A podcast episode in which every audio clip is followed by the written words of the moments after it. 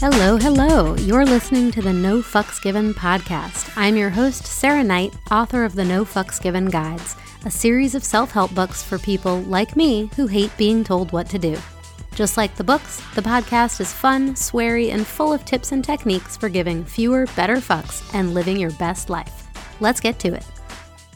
Welcome back. We are officially past the one month mark and we are into episode five, Get Your Shit Together. Did you listen last week to the inaugural You Asked For It audio advice column?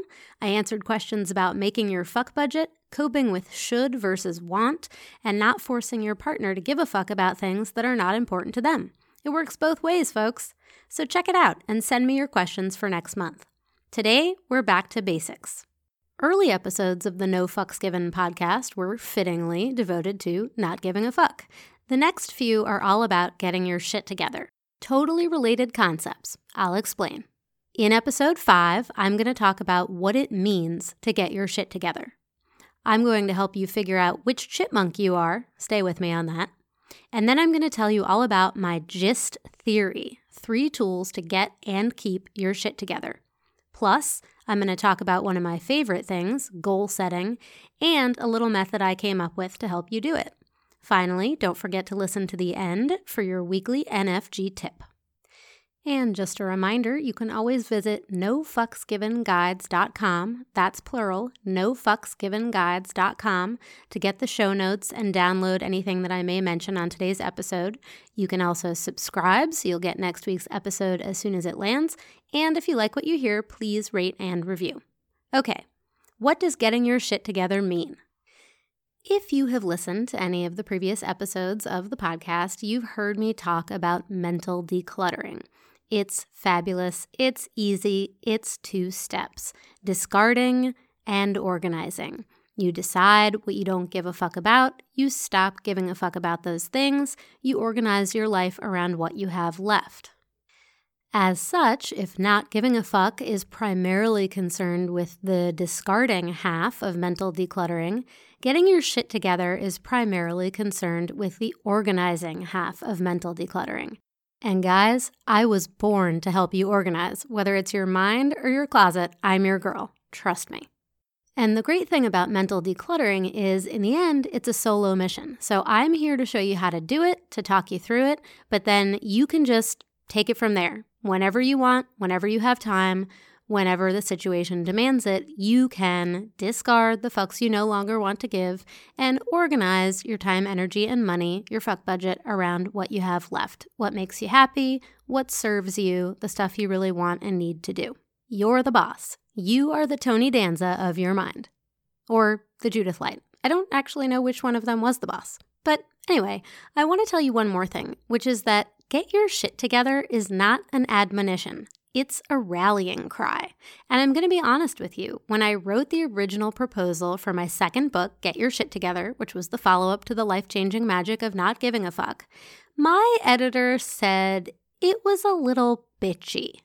Um, and, you know, it's not the first time I've heard that in my life, and it won't be the last, but I wanted to make sure that Get Your Shit Together was a helpful, practical, and above all, fun and entertaining book for anybody. I didn't want anybody to feel talked down to. So I'm saying it right up front on episode five, Get Your Shit Together is a rallying cry. And furthermore, not having your shit together does not make you a bad person. It doesn't make you wrong. It doesn't make you incapable or unsuccessful at life. Well, no, actually, it might make you unsuccessful at life, but it doesn't make you a bad person. Not having your shit together is a natural state of affairs. It happens to everyone, and it happens in different ways.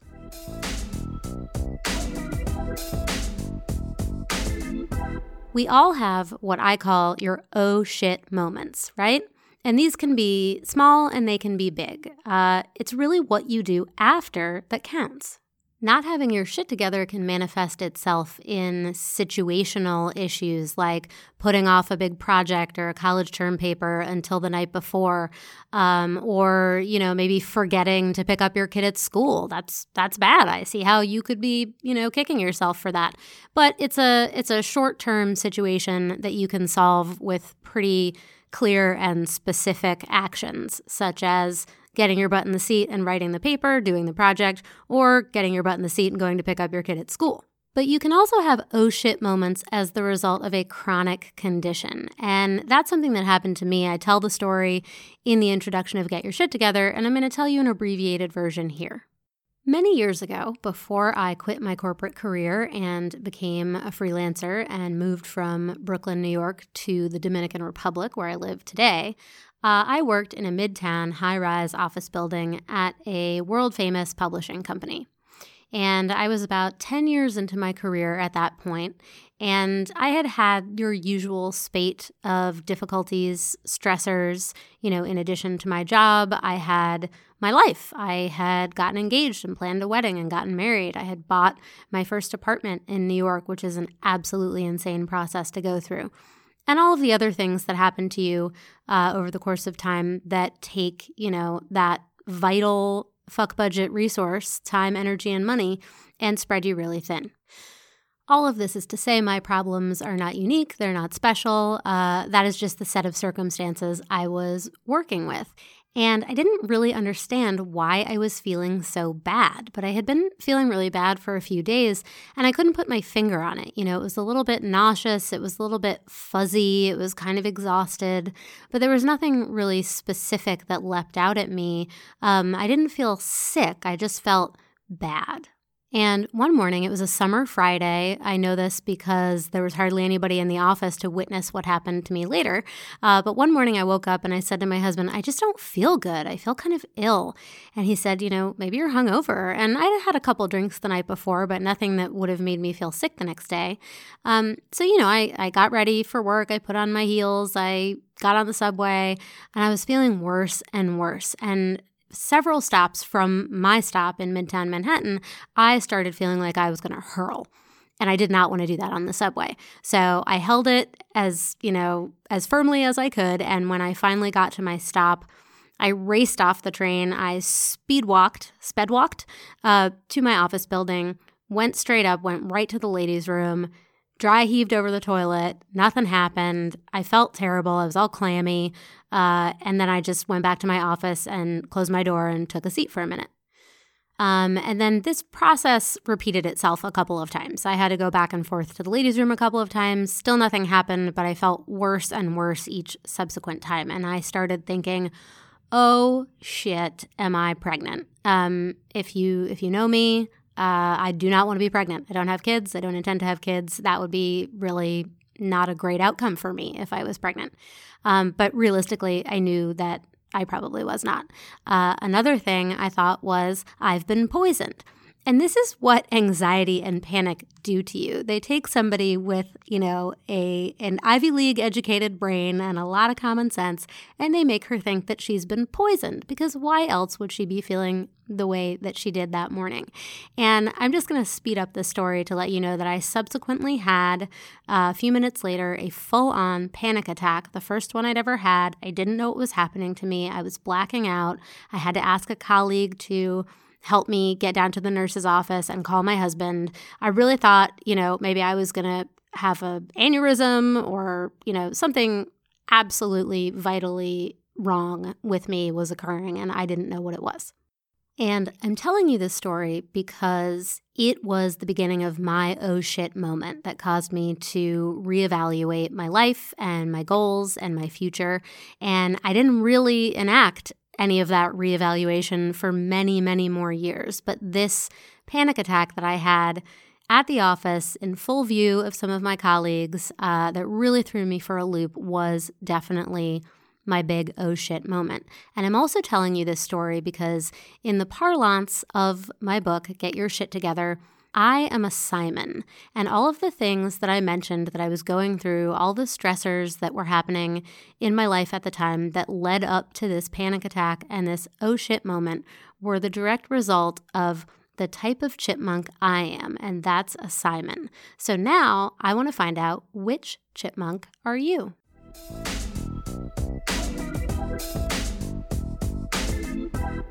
If you go to my website, no fucks given guides dot com, in the downloads section or on the Get Your Shit Together book page, you will find a quiz called Which Chipmunk Are You? You don't have to take the quiz now, but you can take it at any time, and it is going to give you the result Alvin, Simon, or Theodore.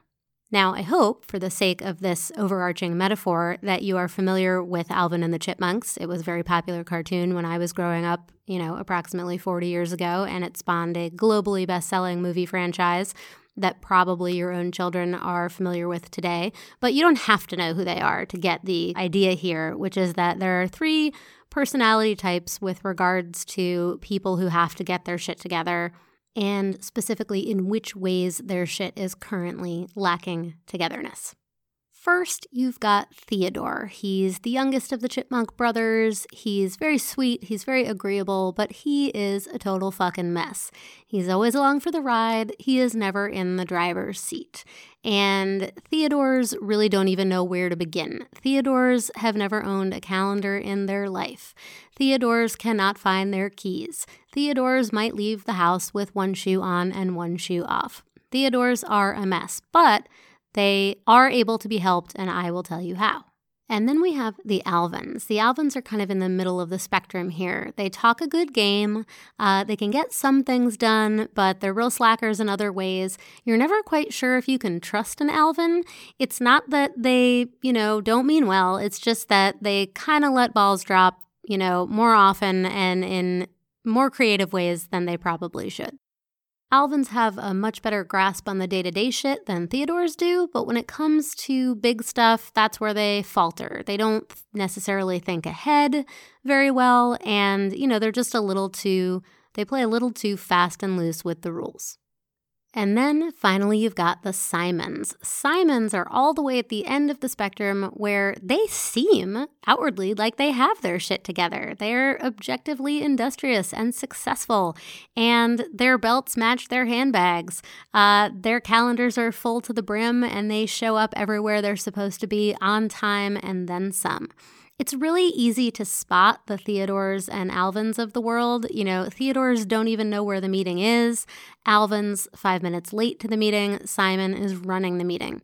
But the thing about Simons is that while they've perfected an illusion of having their shit together in the sort of common understanding of what that means, under the surface, they are inflicting death by a thousand cuts on themselves.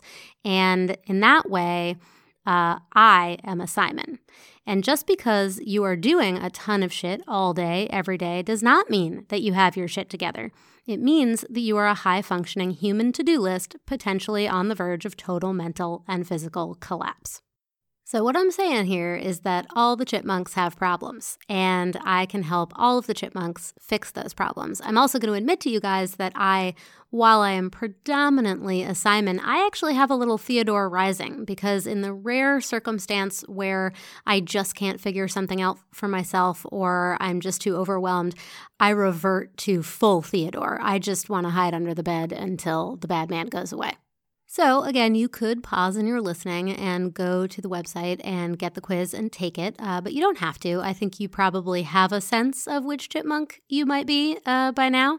And I'm going to move on into what I call GIST theory. That's G Y S T, Get Your Shit Together theory. And it's a very easy three-step method for getting anybody's shit together, whichever chipmunk you are, um, using three simple tools that you already have in your possession. What are those tools? They are your keys, phone, and wallet. So I'm going to pause and let the Theodores figure out where they left their keys. I'm going to let the Alvins go get their wallet out of the pair of pants they wore yesterday. And I'm going to let the Simons blow off a little steam waiting for their brothers to get their shit together so they can listen to the next part of the podcast on GIST Theory.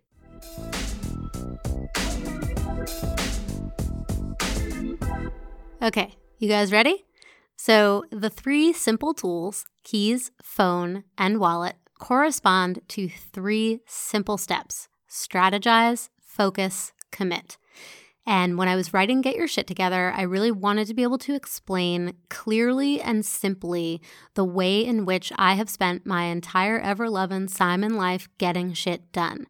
I also wind up addressing in the book, and will address in this podcast and several episodes of season one, what happens when you do too much, you overcommit, uh, and you become a quivering mass uh, trying not to throw up your breakfast on the New York City subway. But generally speaking, the way that you are uh, successful in getting the things done that you want to do in your life and that you need to do in your life is a combination of strategize, focus, commit. Keys, phone, wallet. Okay, so strategy is just another word for a plan. You got to make a plan. And in order to make a plan, you have to set a goal. I'm going to do a whole section on goal setting after this, so stay tuned. But to strategize, you need to make a plan, just a plan of attack. So set your goal and then make a bunch of steps toward your goal that are realistically achievable. So you might not, you know, Rome wasn't built in a day. You might not get to the end of your goal in one fell swoop. But if you have a plan, then you can map it out and you can do a little bit at a time to get where you need to be. Strategize. The next step is to focus, and I'm going to tell you right here, right now, there is no such thing as multitasking, certainly no such thing as multitasking to a successful end. You just can't do two things at once. You have to be able to focus, and in order to focus, you have to set aside time to complete each step of your plan. So give yourself the time and space to do the shit that needs doing. Focus, whether it's ten minutes, half an hour, a whole weekend, a month, whatever is a realistic amount of time that you need to complete the steps of your plan, you have to be able to focus on those steps and nothing else. And the final component to GIST theory is commit. This is when you put your money where your mouth is, literally or metaphorically. Uh, you have to do the things that you said you were going to do, that you set aside time to do. You have to do them. I can't help you if you are not willing to commit, but it's a pretty easy step. It's pretty obvious. Once you've strategized and made your plan, once you've focused by setting aside time in which to complete that plan, you have to commit. You have to do the plan. Now, at this point, you would be forgiven for wondering, what the fuck does any of this have to do with my keys, phone, and wallet? She promised me an easy tool. She promised me I already had my keys, phone, and wallet on me. And now she's nattering on about GIST theory and strategizing and focusing and committing. And I thought it was going to be easy. I have my keys and phone and wallet. What do I do with them? All you have to do is keep track of them. I know you can do this. Even the Theodores. We're fixing this for you right now. But you don't leave your house without your keys, phone, and wallet, because those are the things you need, the small, singular items that you need in order to accomplish pretty much everything else you would do in a day. You need your keys because you need to be able to lock your house, or you need to be able to unlock it and let yourself back inside. You need your phone for all kinds of things. It's one simple tool that lets you do a lot of different things. You can order your lunch, you can buy concert tickets, you can make a doctor's appointment, you can check in with your mother. And obviously you need your wallet so that you can pay for your doctor's appointment, your concert tickets, or send your mother flowers because you haven't checked in with her in too long. And honestly, guys, this is adulting one oh one, okay? There's no excuse not to keep track of your keys. These are the keys to your house. You need to be able to keep track of them. The same with your phone. Frankly, unless you took a hot tub time machine back to nineteen eighty, you probably use your cellular device to handle pretty much everything in your life, from scheduling it to doing it. So don't lose your phone, okay? And finally, there's your wallet. And it doesn't include only your cash. It's got your driver's license, your A T M cards, your credit cards, maybe a condom. You don't want to lose that shit, all right? You're going to need your wallet and everything in it. So just keep track of your keys, phone, and wallet, and you're already on your way to strategizing, focusing, and committing, getting and keeping your shit together. Your keyring? That's your plan, and every key on it is a step toward meeting your goal. Your phone, that's your ability to focus. It's basically your calendar. That's where you're going to plan out your time and lock it in. And your wallet symbolizes commitment. This is pretty obvious, but it's not just commitment in terms of cold, hard cash. It's committing on following through on your plan. So there you go. It's my GIST theory. Get your shit together by keeping track of your keys, phone, and wallet. Those are your ability to strategize, focus, and commit. Now, all that said, and to be fair, there is one little step that comes before being able to strategize, focus, and commit to meeting your goal, and that's setting the goal in the first place. Sometimes you're setting a goal independent of anything else that has happened in your life. You just have something you want to do and you need to make a plan on how to do it. You need to set aside the time to focus on doing it and you need to commit to doing it. But sometimes you're going to be setting a goal in response to one of those oh shit moments that I talked about at the beginning of the podcast. Again, it could be a small moment like I forgot to pick up my kid at school. Maybe it's the second or third time you've done that in the last couple of months. So your oh shit moment is going to lead to setting yourself a goal to not forget to pick up your kid at school. And maybe that means not scheduling meetings too close to the end of the day so that they can't possibly run over. Maybe that means setting, you know, a good old-fashioned alarm on your Apple Watch or however you tell time to make sure that you, you know, when you're not paying attention to what time it is, you're going to get an extra robotic reminder. Um, maybe, maybe the way that you're going to meet that goal is by arranging for somebody else to pick up your kid at school if you just can't get it done. And I just want to take a self-aware moment here uh, to realize that I have given an entire example about picking up your kid at school. And we're in the middle of a global pandemic, and maybe your kid is not going to school. And I know that that uh, is a real problem for parents these days. So sorry about that example. It might not be the most timely one, but I still think you know what I'm getting at.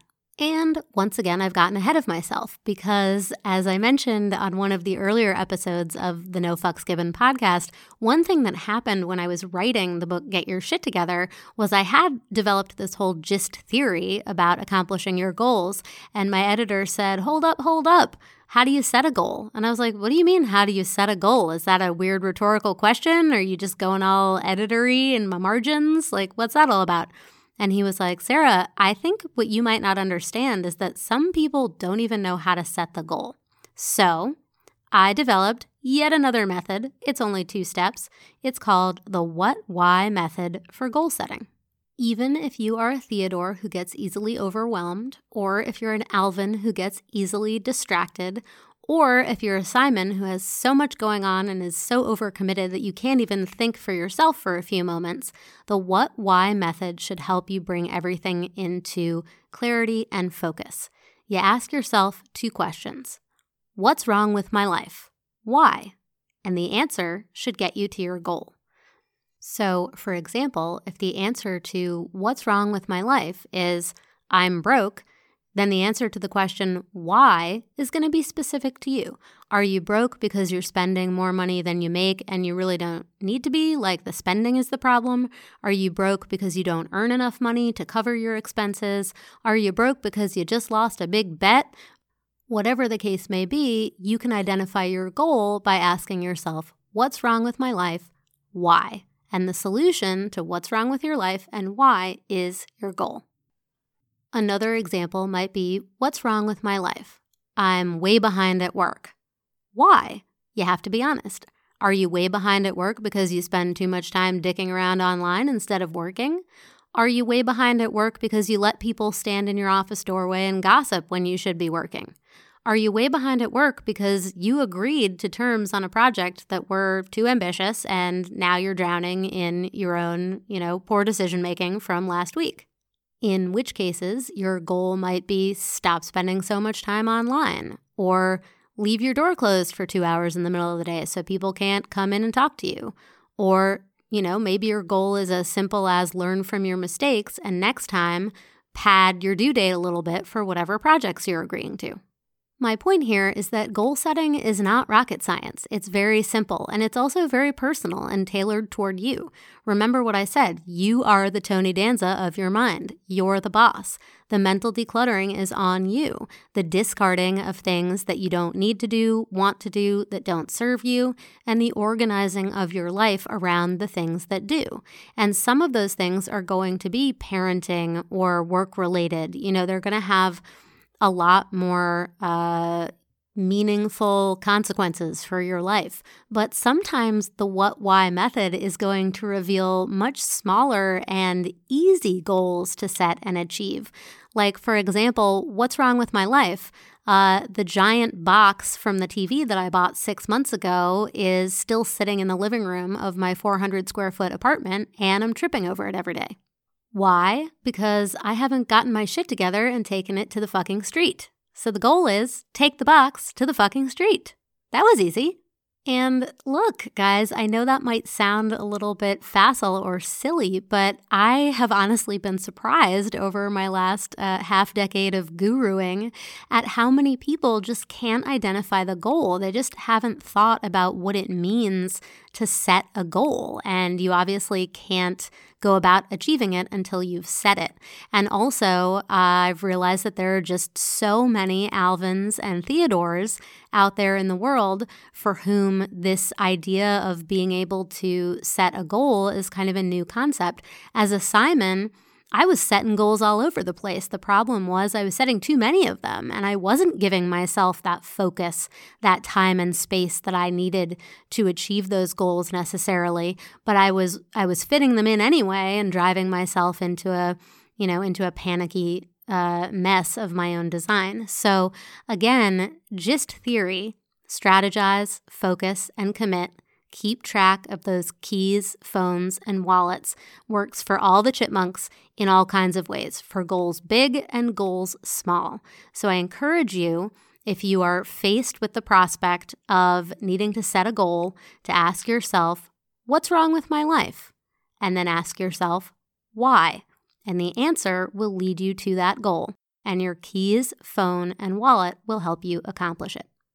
Oh, and to that end, last week's episode, the N F G tip of the week, was small, manageable chunks. And that ties in with today's Get Your Shit Together advice and the next few episodes that are focused on getting and keeping your shit together. But I'm very big on that strategizing, on setting a goal and making a plan and just breaking it up into little steps so that you're doing one little step at a time. Not only does that make it easier to accomplish your goal, but by following through on one little step, it gives you this great sense of ownership over that march toward achieving your goal. It's actually motivating in and of itself. So don't make things so difficult for yourself. You know, focus, break up your schedule so that you have a little bit to do in a prescribed period of time that you already set aside. And when you do it, you're going to feel so good about yourself that you're going to be motivated to do the next thing, to take the next step toward your goal. So small manageable chunks was last week's N F G tip of the week, and stay tuned. In a few minutes, I am going to give you a new tip of the week for episode five. But before I get there, I just want to remind you that I do this segment once a month called You Asked For It. It's an audio advice column, and I take listener questions and I answer as many as I can get to in a reasonable amount of time for a single podcast. Uh, the first one aired on February sixteenth, and I think it was a success. I've gotten a lot of questions already from listeners, so I'm really excited to do a new one next month. And if you want your your question to be on air, you can email me. The address is podcast at no fucks given guides dot com, or you can go to my website at no fucks given guides dot com and go to the podcast page, and there's a form that you can fill in. All of these questions and answers will be anonymous. I'm not going to read your name on air, and I might even change any details that I think are perhaps too identifying, just in case. You know, if you've been spreading the word about this fun podcast you're listening to, uh, I would not want your friends and family to necessarily be able to identify you as the asker of the question in the next You Asked For It episode. But it airs once a month, so definitely send me your questions and then tune in to the podcast to see if I answer them. The best way for you to not miss that potential answer is to subscribe to the podcast. You just click the subscribe button on whatever service you use, and then the new episode appears magically on your device as soon as it lands, which is every Tuesday in twenty twenty-one. And then you don't have to worry. It'll always be there for you, and you can listen to the next You Asked For It audio advice column and see if I answer your question.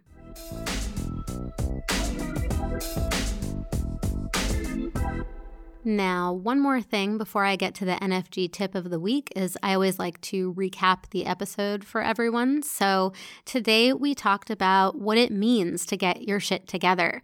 I let you know that it is not an admonition. It is a rallying cry. Getting your shit together is going to look slightly different for different kinds of people, and the way that you can figure out exactly uh, how your shit is on struggle mode is by taking the Which Chipmunk Are You quiz from my website. It's on the Get Your Shit Together book page, and it's also on the downloads page, and that'll give you a little bit of a look into whether you're an Alvin, a Simon, or a Theodore, and what aspects of your life you might need the most help getting your shit together in. Again, getting your shit together is all about having stopped giving a fuck, spending your time, energy, and money on the things that you don't want to do, that don't make you happy, or that don't serve you, and organizing those resources around what you have left. So it's all about seizing the day, setting your own goals, following through on them, and basically improving your life to the point where most of what you're doing is because it makes you happy, or, you know, because you have to do it. You have to write that presentation. You have to pick up your kid at school. You have to get that cardboard box out of your living room. Um, but in any case, G I S T theory will help you do it. Strategize, focus, commit. Use those keys, phone, and wallet to help you visualize what your plan is, how you're going to give yourself the time and space to do it, and then, you know, get off your ass and do it. And last but not least, we talked about where it all begins, which is setting a goal. And I gave you the what, why method for setting goals, which you can also find on my website. And this week's N F G tip is related to motivation. In the same way that the what, why method asks you to ask yourself honestly what's wrong with your life and why, and hopefully that answer motivates you to want to change it, aka set a goal. This week's N F G tip is to harness the power of negative thinking. And the power of negative thinking is one of my favorite tips because it's not only really practical, uh, but it's also very me. And if you're listening to the No Fucks Given podcast, then you and I are probably on the same wavelength. And one of the reasons that they call me an anti-guru is because I come at self-help from a slightly different perspective than some of the other leaders in the space. And it's not to say that it's a better perspective, it's just different, and it's what works for me. And it all ties into what I talked about in episode two, I believe, of the No Fucks Given podcast, which was about joy versus annoy. You know, there are people out there who really believe in aspirational thinking. They believe in manifesting success and the achievement of your goals through positive thinking and kind of fantasizing about a future in which, you know, for example, you are richer or thinner or tidier than you are now. And just by the way, I'm not passing judgment on any of those particular values, but they're pretty standard examples of the kind of problems that self-help gurus are often helping people address, you know, making more money, losing weight, or decluttering your house. Those are three biggies. And for me, the motivation does not come with sort of daydreaming and fantasizing about that better outcome. The real motivation for me comes in looking in the real or metaphorical mirror and focusing on how broke, fat, and messy I am right now and internalizing how bad that feels. And that's what makes me want to change it. That's the power of negative thinking. So the way I like to think about it is that it turns out that goal setting doesn't have to be about aspiring to something you want to be. It can also be about putting an end to something you don't want to be. And if that little mindset shift helps any of you uh, with your motivation levels, then, you know, I call it a win. So however you want to get there, however works for you, and whichever steps you need, depending on which chipmunk you are, to get your shit together, feel free to take them, you know, whatever works. But personally, for me, the power of negative thinking has helped me make much bigger and smaller everyday changes in my life than any kind of positive thinking ever did. And that is it for episode five, Get Your Shit Together. Fortunately for you, I have a whole lot more to say on the topic of getting and keeping your shit together. So I am going to stay on and beat this drum for another couple of episodes in season one of the No Fucks Given podcast.